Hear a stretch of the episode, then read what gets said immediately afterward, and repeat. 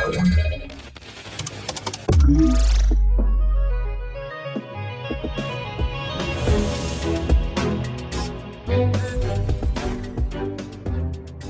Halo, halo, tu mówi Warszawa w podcaście Cyber Cyber Fundacji Bezpieczna Cyberprzestrzeń. Witam Was bardzo serdecznie. Tu klasycznie nasz Cyber Cyber Raport. To już tak naprawdę ponad 290 odcinek, a dokładnie 292 odcinek Cyber Cyber. Mamy poniedziałek, 325 dzień roku, 21 dzień listopada, znany jako Światowy Dzień Rybołówstwa, Dzień Pracownika Socjalnego, Światowy Dzień Życzliwości i Pozdrowień oraz Święto Służby Czołgowo-Samochodowej. Brzmi całkiem nieźle, a więc skoro Dzień Życzliwości i Pozdrowień, to pozdrawiam Was bardzo serdecznie, a pozdrowień tych dokonywał Cyprian Gutkowski, który znajduje się przy mikrofonie. Do końca roku pozostało nam jeszcze 29 dni roboczych i aż 12 dni wolnych od pracy. Mm, także możemy się cieszyć, a teraz przedstawię Wam najważniejsze informacje dnia, jakie dla Was przygotowałem. Informacja pierwsza to Donald Trump, który wraca na Twittera po ankiecie tak naprawdę Elona Muska, który jest nowym właścicielem tej platformy społecznościowej. Wiadomość numer dwa. Nowe oprogramowanie ransomware szyfruje pliki, a następnie kradnie konto w Discordzie. Informacja trzecia. Unia rozszerza przepisy dotyczące cyberbezpieczeństwa. NIS 2. Mamy zaostrzenie obowiązków. I wreszcie wiadomość czwarta. Atlassian wydaje łatki usuwające krytyczne błędy mające wpływ na produkty Crowd i Bitbucket. No więc tyle z takich ciekawostek. Zapraszam Was do wysłuchania tego, co przygotowałem. Informacja pierwsza o Donaldzie Trumpie. W zaskakującym posunięciu Twitter zniósł tak zwane trwałe zawieszenie konta byłego prezydenta USA. Podobno miało się już do tego nigdy nie przywrócić, ale nigdy nie wrócić, a okazuje się, że jednak można było wrócić, więc nie takie trwałe, a chwilowe zawieszenie konta Donalda Trumpa, byłego prezydenta USA. Posunięcie zniesienia tego jest następstwem ankiety, którą przeprowadził na Twitterze Elon Musk. Zapytał on użytkowników, czy powinien przywrócić konto Trumpa. No i większość z 15 milionów respondentów ankiety odpowiedziała twierdząco. No cóż, wielu jest zszokowanych teraz, kiedy konto Donalda Trumpa powróciło. Inni z kolei wiwatują. Jak zwykle mm, Twitter się spolaryzował, mamy silną polaryzację. Na polaryzacji zazwyczaj zależy wrogom. Mm, no cóż, ponad 15 milionów głosów napływało w tempie około 1 miliona głosów na godzinę. To bardzo niezły wynik. Jak powiedział Musk, ludzie przemówili, Trump zostanie przywrócony, Vox Populi, Vox Dei pięknie, czyli ten odwołanie nawet do Boga mieliśmy. Zobaczymy, co się wydarzy dalej, jak Trump będzie się mm, zachowywał na Twitterze, ze względu na to, że poprzednim razem Twitter e, zawiesił jego konto, na względu na jego oświadczenie, że nie weźmie udziału w inauguracji e, na Kapitolu i wtedy wybuchły wielkie walki o Kapitol, które miały doprowadzić być może nawet do wielu ofiar, a Trump miał do tego podżegać, że może wydarzyć się coś o wiele, wiele gorszego. No, nie stało się tak, natomiast e, konta Trumpa, e, konto Trumpa zostało e, zawieszone.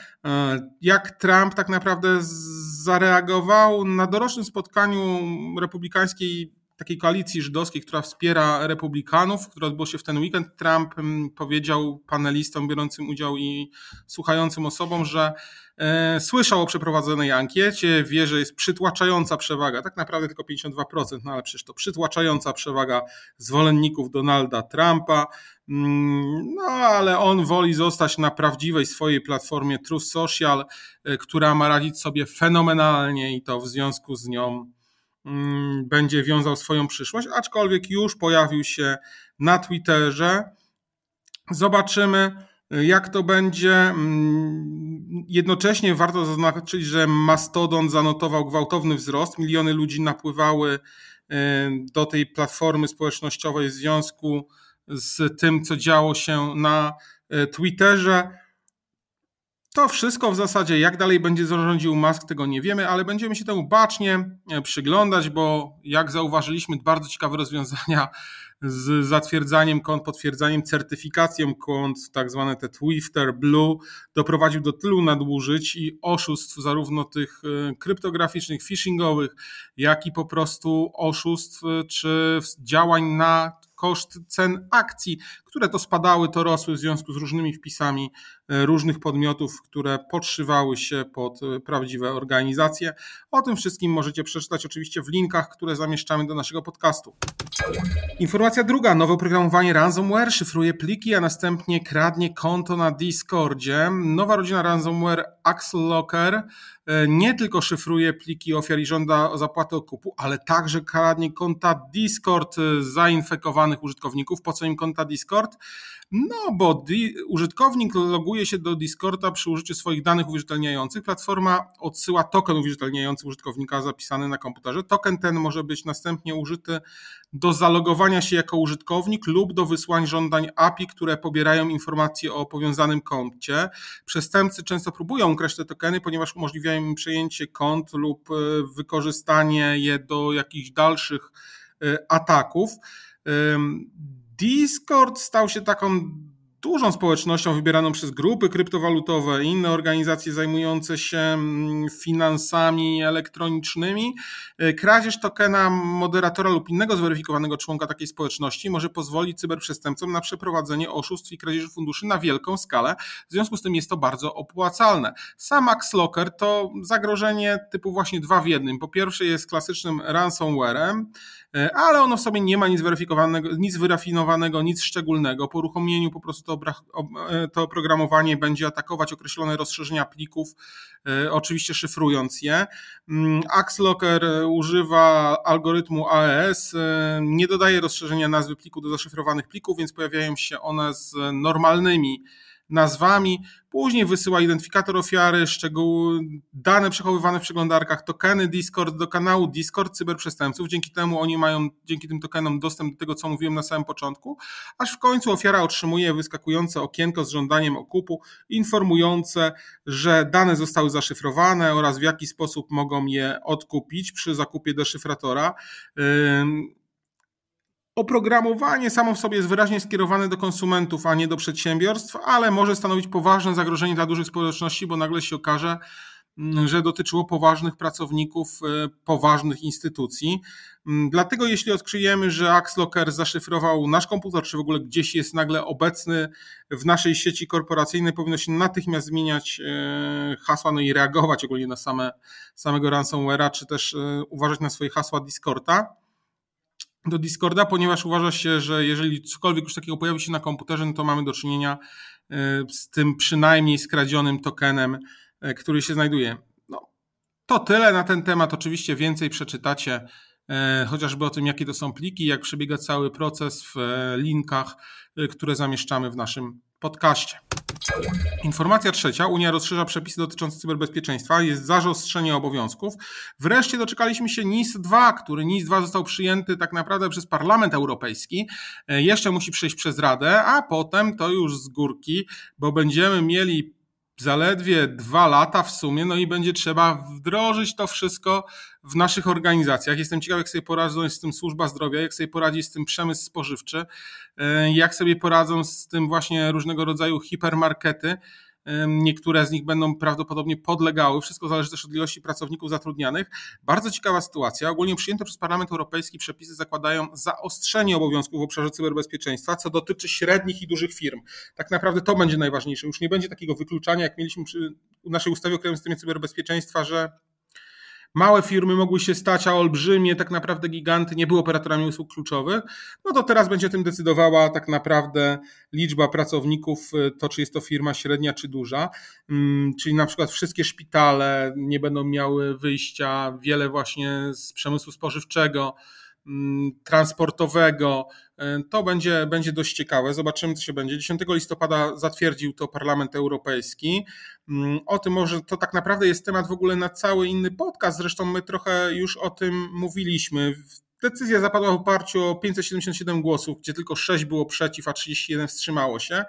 E, wiele podmiotów będzie musiało podjąć działania na rzecz ochrony takich swoich e, zasobów, tak? Będą to sektory takie jak energetyka, akurat ona niewiele się zmienia, e, transport, bankowość, zdrowie, infrastruktura cyfrowa, administracja publiczna, również dotyczące e, kosmosu.